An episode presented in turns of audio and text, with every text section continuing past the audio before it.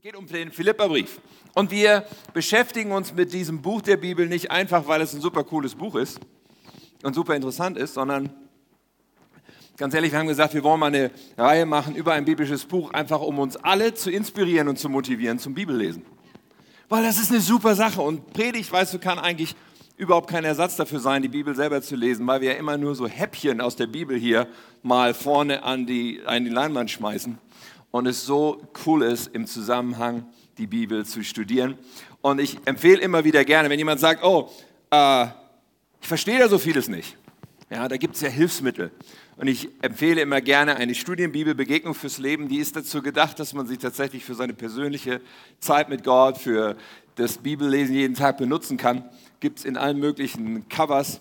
Und äh, Weihnachten kommt, also Empfehlung, wenn du dir was Gutes wünschen willst und was Gutes tun willst oder was Gutes verschenken willst, wie wäre es mit einer Studienbibel? However, wir wollen uns mit diesem biblischen Buch beschäftigen und Paulus schreibt an eine Gemeinde, die Gemeinde in Philippi, er hat sie selber gegründet, Apostelgeschichte 16 wird es berichtet, und er schreibt aus dem Gefängnis oder aus, dem, aus der römischen Gefangenschaft. Er weiß nicht, ob er das überleben wird. Er weiß nicht, wie seine Zukunft aussehen wird und er schreibt an diese Gemeinde über Dinge, die wirklich wichtig sind. Über Dinge, wo man sagen kann, das ist, was wirklich zählt. Und in Philippa 1, Vers 10 drückt er das aus. Er sagt, ihr sollt imstande sein zu erkennen, worauf es ankommt. Worauf es ankommt, was wirklich zählt. Damit ihr rein und vorbildlich vor Christus steht. So, das ist so der Hintergrund eigentlich von diesem Brief und das, was sich so durchzieht. Und letzte Woche haben wir uns beschäftigt mit einem Leben für die Botschaft. Hatte ja darüber gesprochen, auch was uns manchmal hindert. Aber Paulus hat den Ton gesetzt im ersten Kapitel. Hey, wir leben für eine Botschaft. Wir äh, haben einen Auftrag bekommen. Wir sollen das Beste, was es gibt, zu den Menschen bringen. Und das tun wir alle gemeinsam. So, er schreibt dieser Gemeinde in Philippi und er sagt nicht, ja, ich bin der Missionar, ich bin der, der irgendwo sozusagen auf heute übertragen auf Bühnen steht und zu Menschen spricht und deswegen bringe ich die Botschaft. Nein, nein, wir alle zusammen. Ihr partnert darin. Wir sind alle gemeinsam unterwegs, egal in welchem Beruf du bist, egal was dein Lebenssetting ist, alles wirkt zusammen damit wir im Leben für die Botschaft leben. Letzte Woche ging es auch darum, was uns oft hindert. Das war das erste Kapitel und heute kannst du mal raten, welches Kapitel wir wohl anschauen werden. Natürlich Nummer zwei. Das zweite Kapitel und meine Predigt heute, die heißt Abwärts. Christsein für Fortgeschrittene. Ja, yeah, ich freue mich mega drauf. Das ist eine richtig coole Botschaft, glaube ich, und auch herausfordernd. Und wir lesen so ein paar Verse zum Einstieg, dann bete ich noch. Und Paulus startet mit einigen rhetorischen Fragen in dieses zweite Kapitel. Das werdet ihr jetzt merken. Und dann schauen wir uns das an. Philippe 2, Vers 1. Er sagt, gibt es nun bei euch Ermahnung in Christus? Gibt es Zuspruch der Liebe? Gibt es Gemeinschaft des Geistes? Gibt es Herzlichkeit und Erbarmen? So seine rhetorischen Frage. Und sagt er, so macht meine Freude völlig. Macht sie vollkommen. Indem ihr eines Sinnes seid, gleiche Liebe habt, einmütig und auf das eine bedacht seid, tut nichts aus Selbstsucht oder nichtigem Ehrgeiz, sondern in Demut achte einer den anderen höher als sich selbst. Jeder schaue nicht auf das Seine, sondern jeder auf das des anderen. Jesus Christus, ich bin mir sicher, dass du uns heute begegnen willst, Herr. Das Erstaunliche ist, dass du diese Fähigkeit hast, jeden einzelnen von uns durch und durch zu lieben, obwohl du uns so gut kennst. Du willst uns begegnen und ich bete, dass du redest, weil sonst habe ich nichts zu sagen heute Morgen. Aber Herr, ich bete, dass du kommst und uns befreist immer wieder von falschen Konzepten und Ideen und dass wir dich heute mehr erkennen und dich mehr so sehen, wie du wirklich bist und dich einladen, unser Leben zu prägen. Amen. Die Tage habe ich was Frustrierendes erlebt. Das ist noch nicht so lange her, da war ich auf einer Konferenz, und zwar von unserem Gemeindebund, die Bundeskonferenz, damit hatte es aber nichts zu tun. Ich bekam einen Anruf und da war eine Nummer, die kannte ich nicht und ich war mitten in einer Veranstaltung, konnte nicht dran gehen. Und dann bekam ich ein E-Mail von RTL, von Wer wird Millionär? Und da hieß es, wir konnten sie nicht erreichen. Wann können wir sie denn nochmal anrufen? Und ihr müsst wissen, ja, Wer wird Millionär ist so ziemlich die eine Sendung, die wir als Familie regelmäßig gucken, außer den Nachrichten. Ja, wir gucken nicht viel Fernsehen, aber wer wird Millionär? Finden wir echt cool. Ich oute mich da heute mal. Und wenn du öfter mal Wer wird Millionär guckst, dann fragst du dich irgendwann unweigerlich, wie wäre das wohl, wenn ich da auf diesem Stuhl sitzen würde, oder? Ich meine, es ist logisch bei so einer Quelle. Man denkt so, ja, hier auf dem Sessel, das ist einfach. Wie würde sich das wohl anfühlen, wenn man da sitzen würde und die Fragen beantworten müsste? Und so habe ich schon vor langer Zeit irgendwann mal mich da beworben. Tatsächlich. Ich könnte ja mal mitmachen, habe ich gedacht. Ja, ja, ja, ja. Und ähm, naja, so dann bewirbt man sich mal, ein paar Monate später bewirbt man sich wieder mal, denkt man irgendwie dran, ja, könnte sich nochmal bewerben und so. Das Problem ist nur, es gibt ja diese Hürde, dann wird man ja sozusagen, dann gibt es ja eine Verlosung dahinter. Es bewerben sich mit Sicherheit viel mehr Leute, als die da einladen. Aber jetzt war dieser Moment plötzlich völlig überraschend, da rufen die einfach an und schreiben sogar nochmal E-Mail. Ich dachte, okay, ich schreibe schnell zurück, kann, ja, ruft an, wenn die Nummer wiederkommt, ich gehe aus der Veranstaltung raus. Keine Ahnung, ich gehe da dran. Und dann klingelte wieder das Telefon. Da war die Dame dran von RTL, von Wer wird Millionär und hat dann mich Fragen gefragt. So verschiedene Wissensfragen und ich dachte, okay, wow, jetzt muss ich hier plötzlich diese Fragen beantworten können. Und es lief so ganz gut. Ja, die meisten Fragen konnte ich beantworten. Da kam dann auch so eine Fangfrage drin vor, so welches Fleisch benutzt man für Ratatouille? So, Marco, welches Fleisch nimmt man in Ratatouille? Markus Koch. Natürlich gar nichts, diese Gemüsesuppe so. Also das, das klappte noch so und dann irgendwann waren diese Art von Fragen vorbei und sie fing an, mich zu fragen, was ich beruflich mache und meine Hobbys und so dies und das. Und ich dachte, das scheint ja gar nicht so schlecht zu laufen.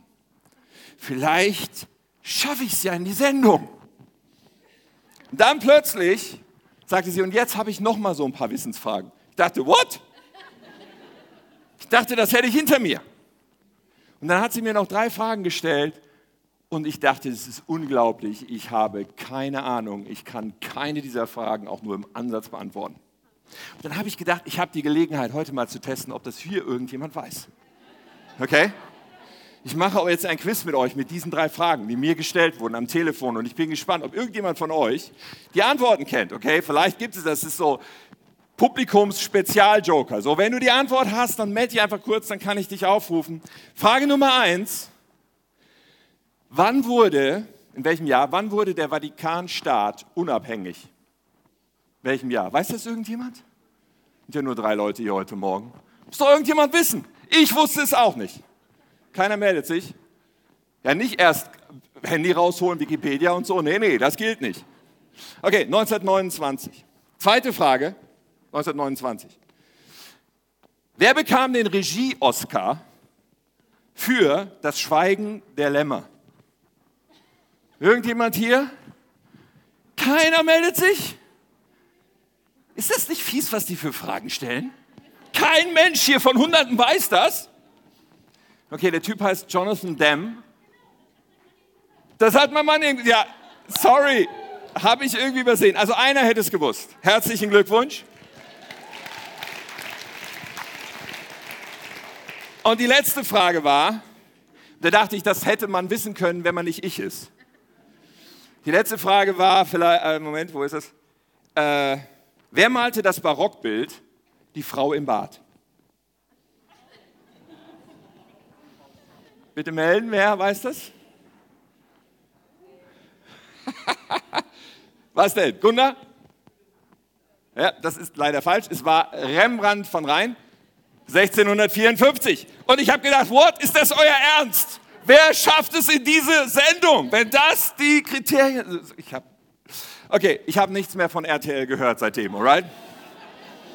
Es tut mir leid, meine Fernsehkarriere ist leider in Keim schon zu Ende gegangen. Und dann habe ich so gedacht, hey, irgendwie, wenn man das mal aufs Christsein reflektiert, finde ich das eigentlich mal eine ganz interessante Frage.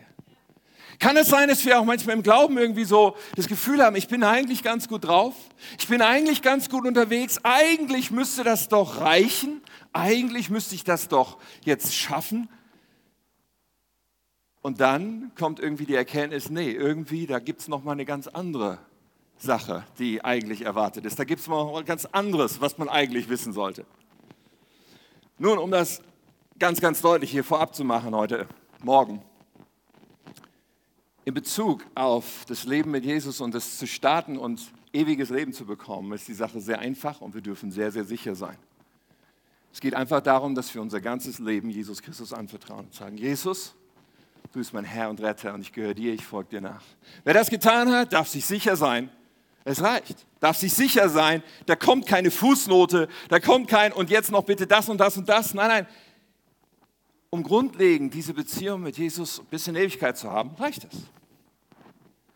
Wenn allerdings die Frage ist, wie hat sich Gott denn dann unser Leben vorgestellt als Christen? Und was ist denn dann mit diesen Jahrzehnten, die uns auf dem Planeten hier gegeben sind, los? Was ist dieses Leben, was wir leben sollten? Wenn die Frage ist, wie werden wir denn verändert und wie erleben wir denn Freiheit und wie kommen wir denn in ein Leben, was diese Bestimmung Gottes widerspiegelt, wo die Pläne, die Gott für uns hat, Wirklichkeit werden, wo all das, was er tun will durch uns, tatsächlich geschieht? Wenn das die Frage ist, dann glaube ich, kann es schon sein, dass wir zu denken, naja, vielleicht bin ich ganz gut drauf, keine Ahnung, und feststellen, Moment mal, da geht eigentlich noch so viel mehr. Paulus, er stellt dieser Gemeinde in Philippi, die er liebt, die gut drauf ist, er stellt ihr einige rhetorische Fragen. Und das ist dieser erste Vers. Er sagt, habt ihr das, habt ihr das, habt ihr das? Und das ist kein Abfragen, ob sie das tatsächlich haben, sondern wie gesagt, rhetorische Frage, er setzt voraus. Ja, gibt es bei euch Ermahnung in Christus? Gibt es Zuspruch der Liebe? Gibt es Gemeinschaft des Geistes? Gibt es Herzlichkeit und Erbarmen? Das, was Paulus sagt, hey, das habt ihr alles. Check, gut gemacht. Er sagt, das habt ihr alles und ganz ehrlich, ich finde es schon ganz schön beeindruckend, oder? So eine Gemeinschaft, wo einfach Liebe ist und Barmherzigkeit und Ermutigung und man sich gegenseitig anfeuert, wenn du heute eine Gemeinde triffst, wo das so ist und sagst, hey, die Kirche ist gut drauf. Hammer. Und Paulus sagt all das und sagt dann, ja, Hammer, weiter so. Und doch, und doch sagt er, gebt euch nicht zufrieden. Das ist die erste Klasse. Schön, dass ihr mit unterwegs seid. Das ist die erste Klasse. Aber hey, da gibt es noch etwas, was weit darüber hinausgeht. Da gibt es noch etwas, was zu diesem Leben gehört, was Gott für uns hat. Da gibt es so etwas, was, was uns zu dem Leben bringt, was wirklich zählt, was wirklich einen Unterschied macht, was die Ewigkeit tatsächlich verändert für andere. Es gibt ein Leben, was Gott für uns geplant hat und dazu gehört noch mehr. Und er sagt folgendes, und er nennt dieses Kriterium und er sagt, das, was es noch braucht, macht meine Freude vollkommen dadurch, ist, dass ihr in Einheit seid. Das ist der zweite Vers. Im zweiten Vers sagt er, ähm, na, wo ist der zweite Vers? Gibt er mir den mal hin? Gibt er mir, achso, der steht mit da drauf. Ja. Also, hier ist der erste und der zweite. Also, der zweite beginnt da, so macht meine Freude völlig, indem ihr eines Sinnes seid, gleiche Liebe habt, einmütig und auf das eine bedacht seid. Er spricht über Einheit. Er sagt, das ist irgendwie so ein, ein Feld, was sich dann öffnet, was noch so viel mehr bewirkt. Einheit. Und das bedeutet, dass wir alle in die gleiche Richtung gehen. Er hat das erste Kapitel über dieses Leben für die Botschaft gesprochen, über das Evangelium, was uns anvertraut ist. Und er spricht über Einheit, zu sagen, okay, wir alle haben ein Ziel. Wir alle wollen für etwas leben, was Gott uns anvertraut hat. Und das tun wir einmütig. Da sind wir mit der gleichen Richtung, mit der gleichen Denkweise unterwegs, was krass ist. Wir leben dafür in Einheit dass Menschen diese beste Botschaft hören. So, wir sagen, ja, wir sind liebevoll und ermutigend und barmherzig miteinander, aber mehr noch, wir haben einen gemeinsamen Auftrag und den verfolgen wir alle zusammen. Und dann, ihr Lieben, dann bricht Paulus das runter und sagt, was ist denn der Weg dazu? Was ist denn nötig, damit wir in diese Einheit kommen? Und damit verbringt er wesentlich mehr als zwei Verse. Dann bringt er das eigentliche Kriterium sozusagen das, was wir verstehen und den Weg, den wir gehen müssen, damit Einheit passiert und damit dieses Leben, was Gott für uns hat, tatsächlich sich voll entfalten kann, damit wir das erleben, was Gott geplant hat. Alright, und das kommt im nächsten Vers, aber bevor wir dazu kommen, das entscheidende Wie anzuschauen, ich gebe schon mal einen Ausblick auf das ganze Kapitel, weil ich es nicht komplett lesen kann. Er wird das Wie jetzt entfalten. Dann wird er uns Jesus Christus als Vorbild vor Augen malen für dieses Wie. Und dann bei dem Teil, den ihr mal zu Hause noch lesen könnt, geht es dann noch um zwei Mitarbeiter von Paulus später, nämlich Timotheus und Epaphroditus. Und wenn wir darüber lesen, lesen wir, dass er wiederum sie eigentlich als Beispiel auch darstellt für genau diesen Gedanken. So er sagt, Einheit ist das, was es braucht und jetzt kommt das wie im Vers 3. Er sagt, tut nichts aus Selbstsucht oder nichtigem Ehrgeiz, sondern in Demut achte einer den anderen höher als sich selbst. Jeder schaue nicht auf das Seine, sondern jeder auf das des anderen. Ihr Lieben, die Message dieses Bibelkapitels heute ist Demut und Selbstlosigkeit, ist das, was uns zu wahrem Christsein bringt. Wenn wir glauben, wir sind gut drauf und wir sind doch liebevoll und wir sind doch nett miteinander, ja, das ist alles gut und das ist alles wichtig, aber da gibt es noch mehr. Und das, was uns dahin bringt, hat zu tun mit Demut und mit Selbstlosigkeit. Hier geht es ans Eingemachte und die Bibel, ihr Lieben, kann ganz schön herausfordernd sein. Wenn wir das auf uns wirken lassen, merken wir, und habe ich auch in der Vorbereitung gemerkt, wow, das ist mega herausfordernd. Und damit wir auf die richtige Fährte kommen, lässt Paulus uns nicht mit diesen zwei Sätzen hier stehen, sondern er bringt jetzt Christus als Vorbild und er malt uns das vor Augen und das lesen wir auch noch ab Vers 5. Da sagt er, denn ihr sollt so gesinnt sein.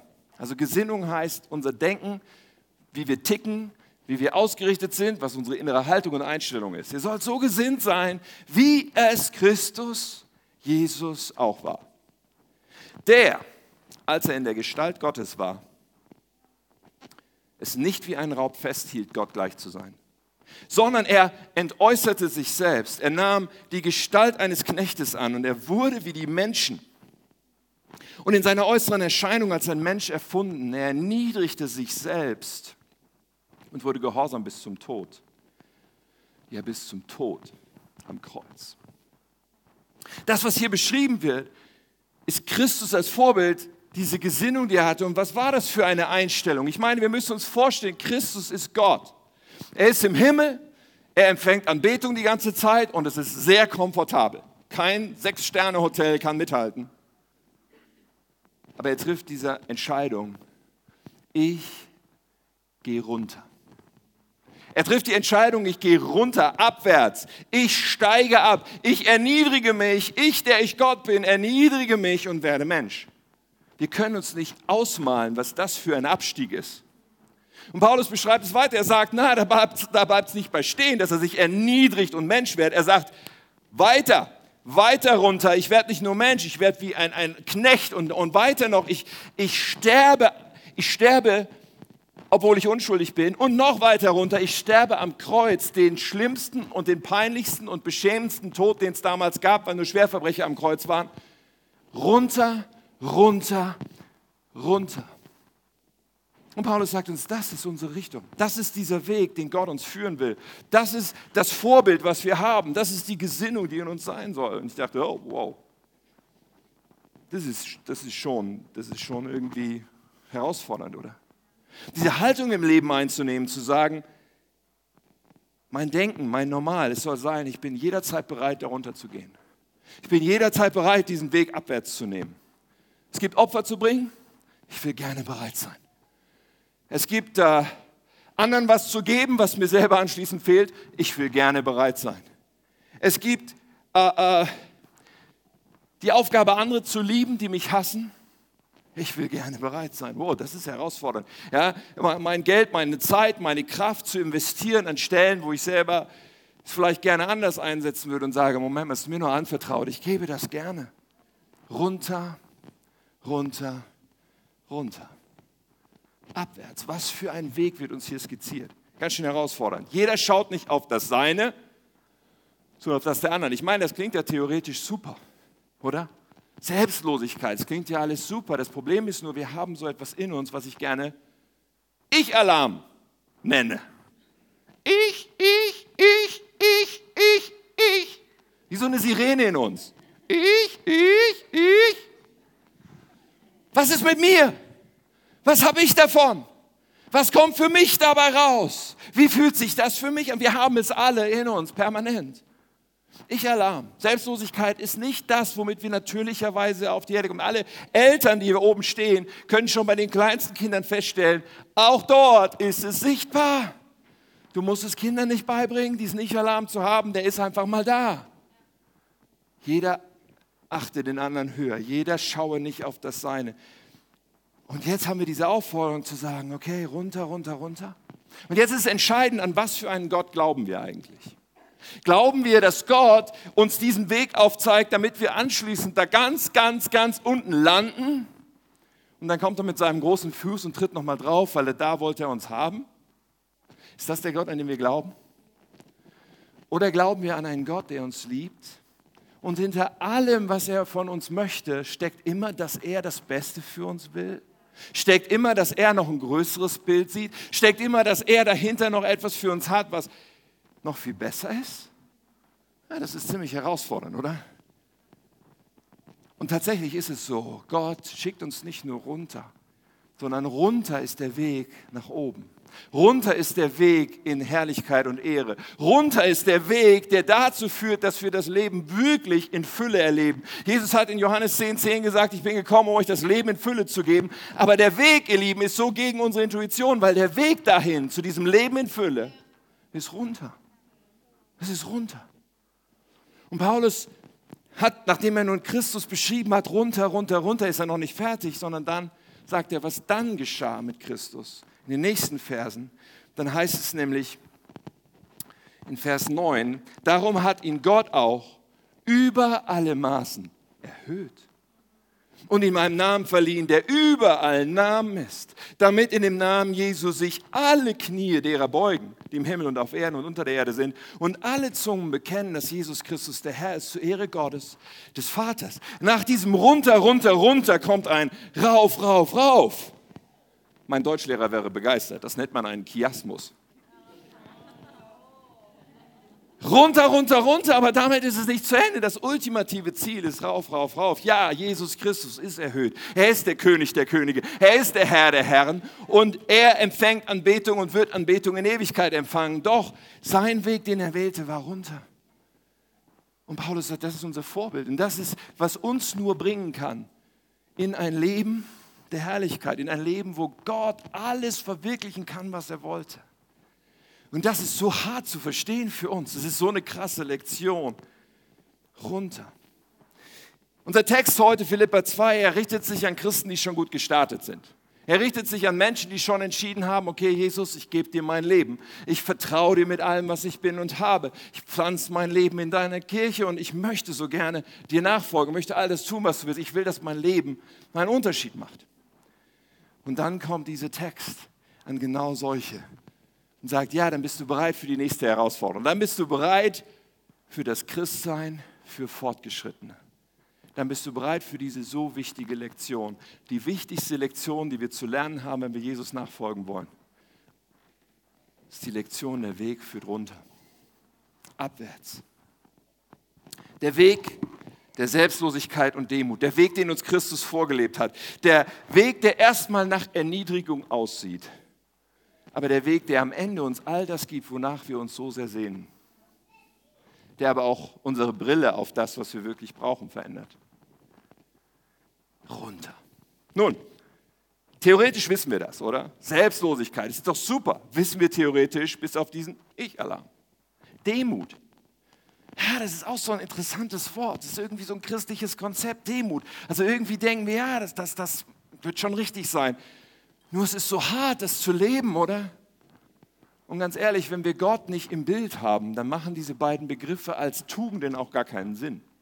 Es macht keinen Sinn, sich nach Selbstlosigkeit und nach Demut auszustrecken, wenn wir am Ende des Tages nicht verstehen, dass da ein Gott steht, der uns ermutigt, einen, einen Weg zu gehen, den er für uns hat. Wenn das nicht dahinter steht, wenn wir nicht für einen Gott leben, dann können wir am Ende sagen nur, ich lebe für mich alleine. Das ist die Konsequenz, andersrum.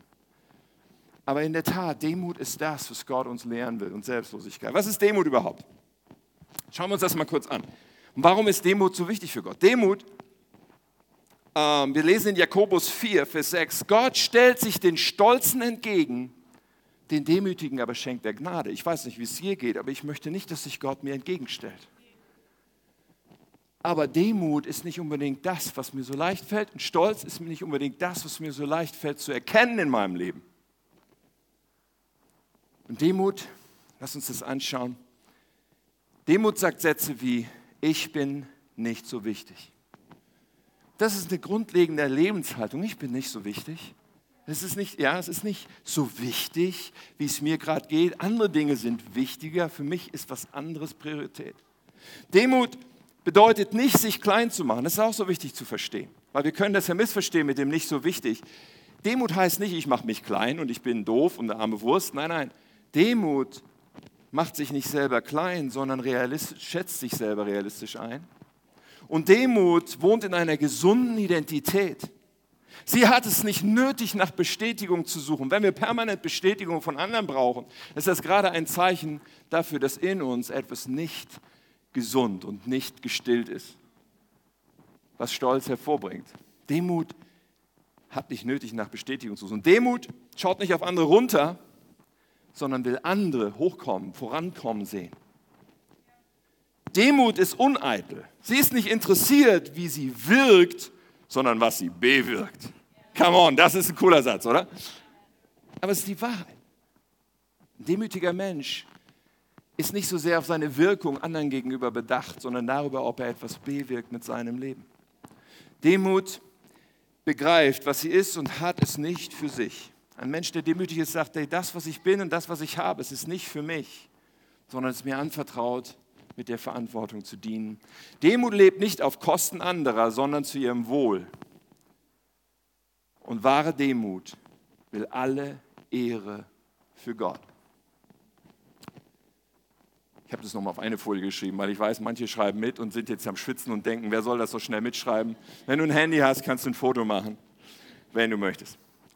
Aber Demut zu verstehen ist so wichtig, weil der Kern von dem, was uns von Gott trennt, hör mich, der Kern von dem, was uns von Gott trennt als Menschen, ist Stolz. Und das war immer schon so.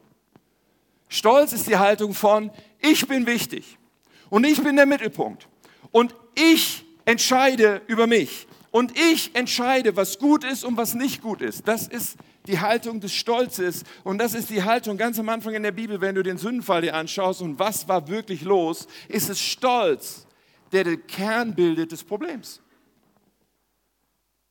Und Stolz ist das, wo du jeden einzelnen dieser Sätze über Demut einfach nur umdrehen musst und dann hast du Stolz. Stolz sagt, ich bin wichtig. Stolz sagt, ich will mich groß machen. Stolz sagt, äh, ich brauche Bestätigung von anderen und andere sind dazu da, mir ständig zu sagen, wie toll ich bin. All diese Sachen kannst du umdrehen und du hast Stolz. Und wenn wir in unserem Leben so davon abhängig sind, dass andere zu zu uns sagen und dass wir doch Recht haben und dass wir doch bestimmen dürfen und dass wir doch irgendwie unseren Weg bekommen, hey, dann schauen wir in diese Fratze des Stolzes in unserem Leben. Und mich hat das ganz schön herausgefordert, muss ich sagen. Stolz. Demut zu lernen ist die wichtigste Lektion für uns. Aber wie lernen wir Demut? Es gibt den Weg auf die harte Tour, ehrlich gesagt. Und selbst das kann eine Gnade sein. Wenn in unserem Leben Zerbruch ist, wenn in unserem Leben Verzweiflung und Ohnmacht ist, kann uns das dazu führen, Demut zu lernen. Aber ich habe so gedacht, wie viel besser ist es, wenn ich Demut lerne, weil ich mich dafür entscheide. Ich sage, ich will diese Demut lernen und ich will den Stolz in meinem Leben entlarven und ich will daran. Und deswegen denken wir darüber noch einen kleinen Moment nach. Wie lernen wir Demut? Ich glaube, das Erste, was wir tun sollten, ist zu sagen, Gott, lehre mich Demut. Dass wir Gott bitten, dass wir ihn einladen und sagen, lehre mich Demut. Weil ich glaube, ohne Gott gibt es keine Veränderung in dem Bereich. Viele Menschen äh, denken, erkennen irgendwas, was falsch ist vor Gott und sagen, oh Gott, vergib mir und ich werde es nie wieder tun. Fakt ist, es ist Blödsinn. Natürlich werden wir es wieder tun. Wir werden es wieder tun. Es ist ein viel, viel, viel, viel passenderes Gebet zu sagen, Gott, so Mist, ich werde das wieder tun, was ich gemacht habe, es sei denn, du greifst ein. Es sei denn, du veränderst mich und das ist, was ich dich bitte. Ich bitte dich, veränder mich, veränder meine Sicht, veränder mein Herz. Ich brauche dich. Weil das allein führt uns zur Veränderung. Paulus sagt zwei Verse später in Philippa 2, er sagt, Gott ist es, der in euch sowohl das Wollen als auch das Vollbringen bringt, wirkt nach seinem Wohlgefallen. Gott ist es, der in uns überhaupt von, von diesem kleinen Einladen Gottes in uns etwas aufstehen lässt, zu sagen, ich will Demut lernen. Ich will das und ich, ich will diesen Weg jetzt beschreiten und ja, Gott schenkt uns auch das Vollbringen, was aus unserer Kraft gar nicht möglich wäre. So, es beginnt damit, dass wir sagen, Jesus, komm in mein Leben. Es beginnt damit, dass wir sagen, und lehre mich Demut. Lass mich verstehen, wie ich demütig werden kann. Und auf dieser Grundlage dann das Zweite. Dann können wir anfangen mit den Sachen, die wir dann mehr und mehr erkennen, wo wir ein Gespür dafür bekommen, für die Punkte von Stolz in unserem Leben. Können wir sagen, okay, ich entscheide mich bewusst jetzt Demut einzuüben. Ich entscheide mich bewusst da, wo ich Stolz bei mir erkenne, Demut einzuüben. Zu sagen, wenn ich rausfinde, warum tue ich eigentlich das, was ich tue? Warum bin ich so zornig in dem Moment? Oder warum ist mir diese Anerkennung so wichtig? Oder warum muss ich unbedingt das letzte Wort haben? Oder warum ja, versuche ich, mich so toll darzustellen auf Instagram? Oder was auch immer.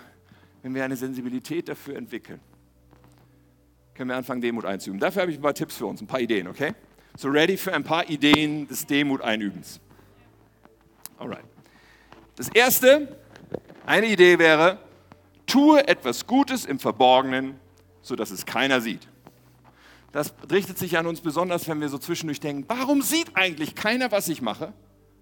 Warum gibt mir eigentlich keiner die Anerkennung, die doch für meine ganze Arbeit und meinen Schweiß richtig wäre? Hey, für uns ist eine gute Übung zu sagen, oh, ich tue gerade etwas, was garantiert niemand sieht, außer Gott.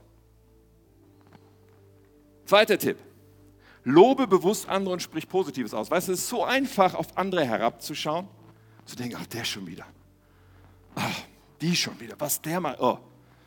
Ja, Ehepartner. Wir brauchen darauf noch nicht immer was zu sagen, um auf andere herabzuschauen. Wir machen einfach nur so.